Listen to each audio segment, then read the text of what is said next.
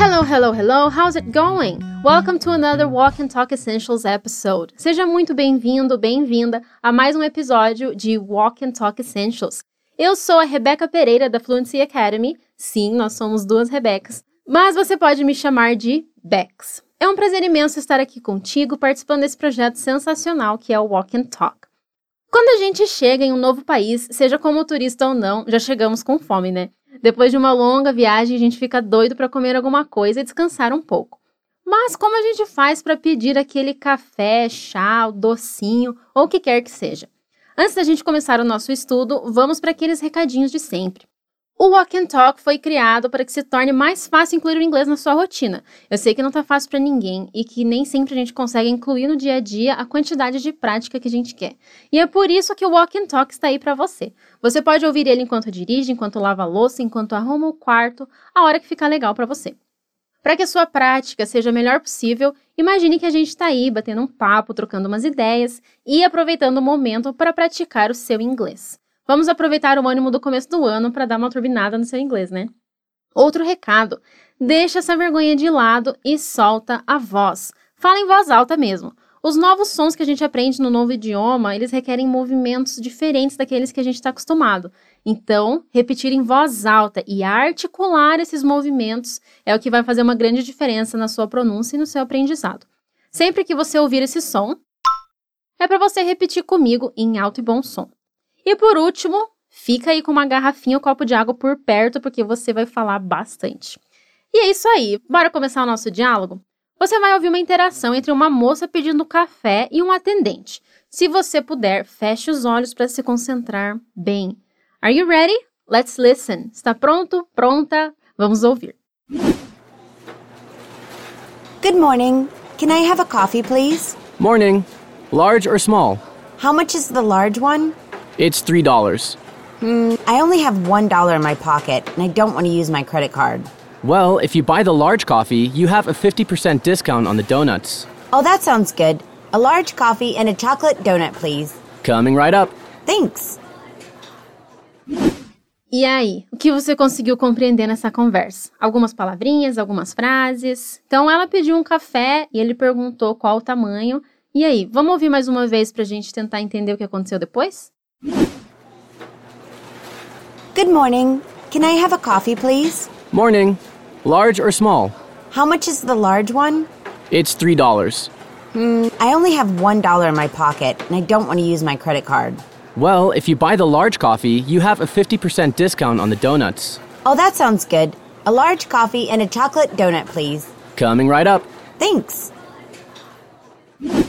Começamos com Good morning, can I have a coffee, please? Que significa bom dia, me vê um café, por favor? Agora repete comigo em voz alta. Good morning. Good morning. Can I have a coffee? Atenção para a pronúncia de coffee. Esse último som de vogal, o i, recebe bastante ênfase na fala, então fica coffee. Então repete comigo coffee. A coffee.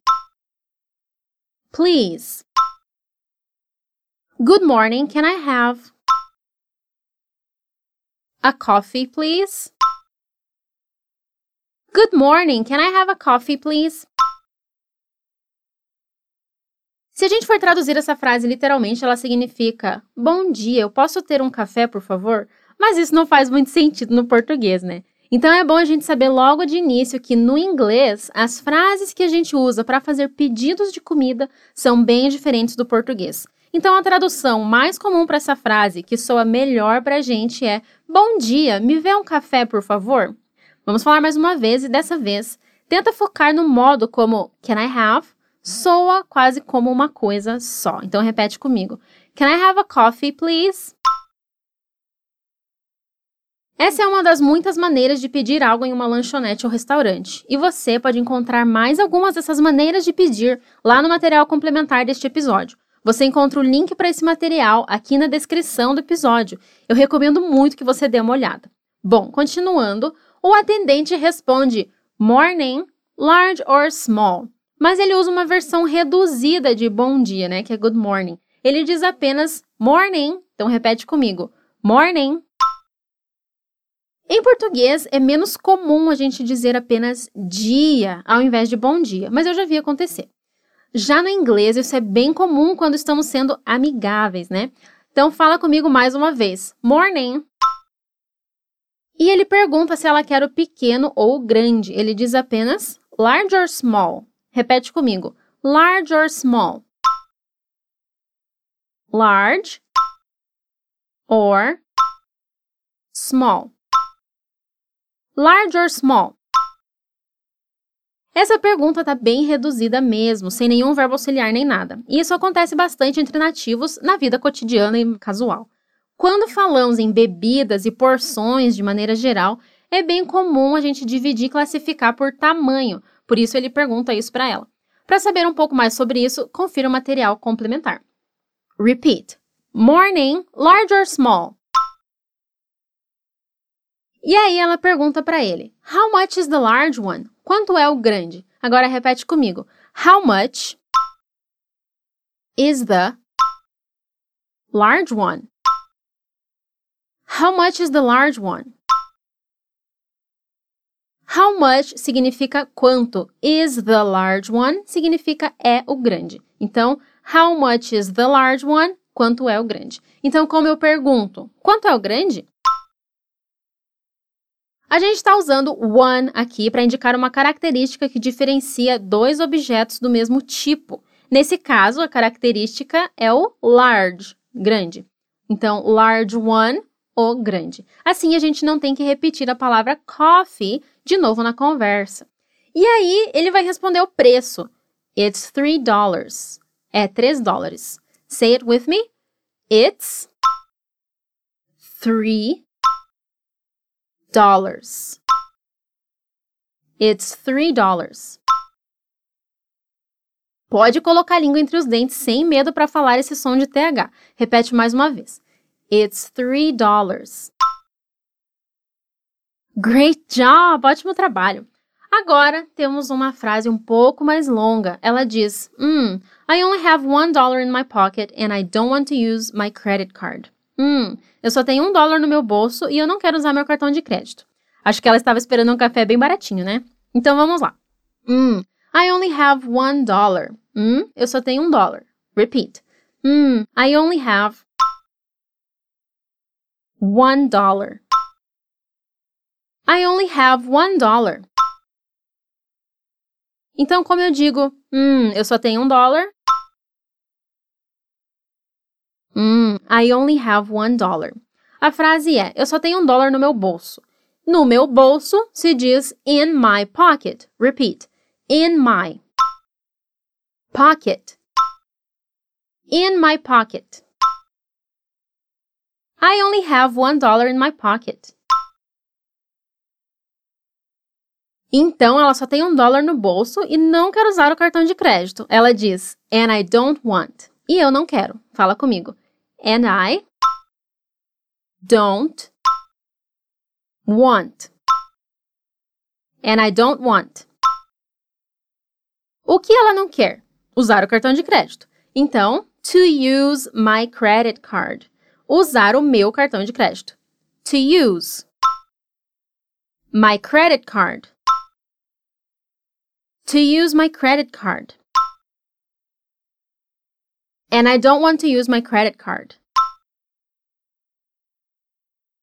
Aqui a gente tem alguns linking sounds, ou seja, mais um pedaço da frase que soa como uma coisa só. And I don't wanna use my credit card. Então fala comigo. And I don't wanna use my credit card. Vamos retomar para falar a frase toda? Say it with me, diga comigo.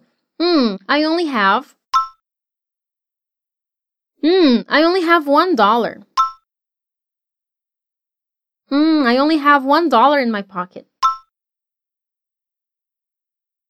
And I don't want, and I don't want to use, and I don't want to use my credit card. Hmm, I only have one dollar in my pocket, and I don't want to use my credit card.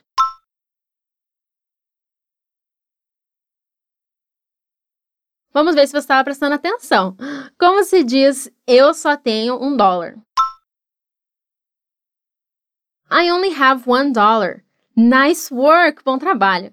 Continuando a conversa, o atendente conta para ela sobre uma promoção. Ele diz: Well, if you buy the large coffee, you have a 50% discount on the donuts. Que quer dizer? Bem, se você comprar um café grande, você tem 50% de desconto nos donuts. A frase começa com bem, se você comprar. E se em inglês se fala if. Repeat. If. Well, if you buy. Bem, se você comprar o café grande, agora o café grande. Repeat. The large coffee. Lembra que a gente falou sobre a pronúncia do coffee? Então, como que eu digo o café grande? The large coffee. That's right. Isso mesmo. Fala comigo. Well, if you buy the large coffee. E aí ele fala o desconto. Você tem 50% de desconto nos donuts. You have a 50% discount on the donuts. You have, você tem, a 50% discount, um desconto de 50% on the donuts, nos donuts. Vamos lá, repeat. You have a 50% discount. You have a 50% discount on the donuts. Well, if you buy Well, if you buy the large coffee, you have a 50% discount on the donuts. Well, if you buy the large coffee, you have a 50% discount on the donuts.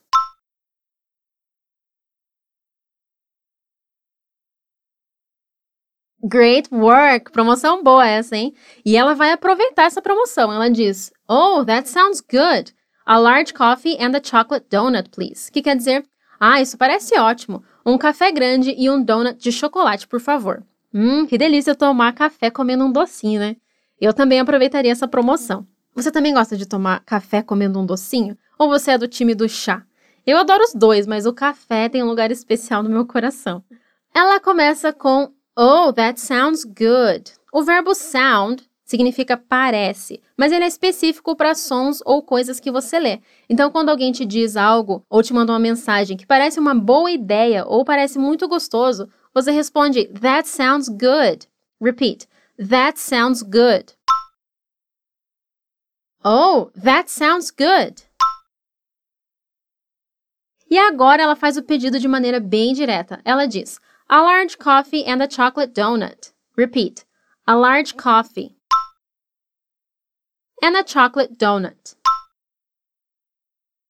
Atenção para a pronúncia de chocolate donut.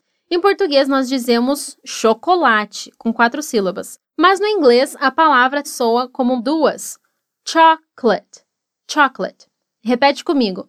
Chocolate. Donut. A chocolate donut. A large coffee and a chocolate donut.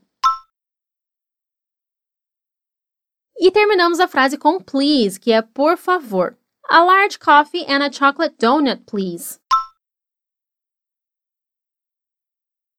E aí ele responde uma frase super comum depois que você faz um pedido, o coming right up. Essa frase quer dizer tá saindo, já tá saindo, mas podemos considerar como uma expressão. Ela soa bem amigável, bem divertida. Say it with me, diga comigo. Coming right up. Coming right up. Essa frase também tem um linking sound no right up. Diga mais uma vez. Coming right up. Arrasou! E claro, depois de tudo, ela agradece a ele. Ela diz obrigado, que é thanks. Repeat. Thanks. Olha lá a língua entre os dentes para falar o TH. Thanks. Excellent work! Excelente trabalho! Agora que a gente terminou o diálogo e está morrendo de vontade de tomar um café e comer um docinho, eu vou ler o diálogo todo mais uma vez. Good morning, can I have a coffee, please? Morning, large or small? How much is the large one? It's $3.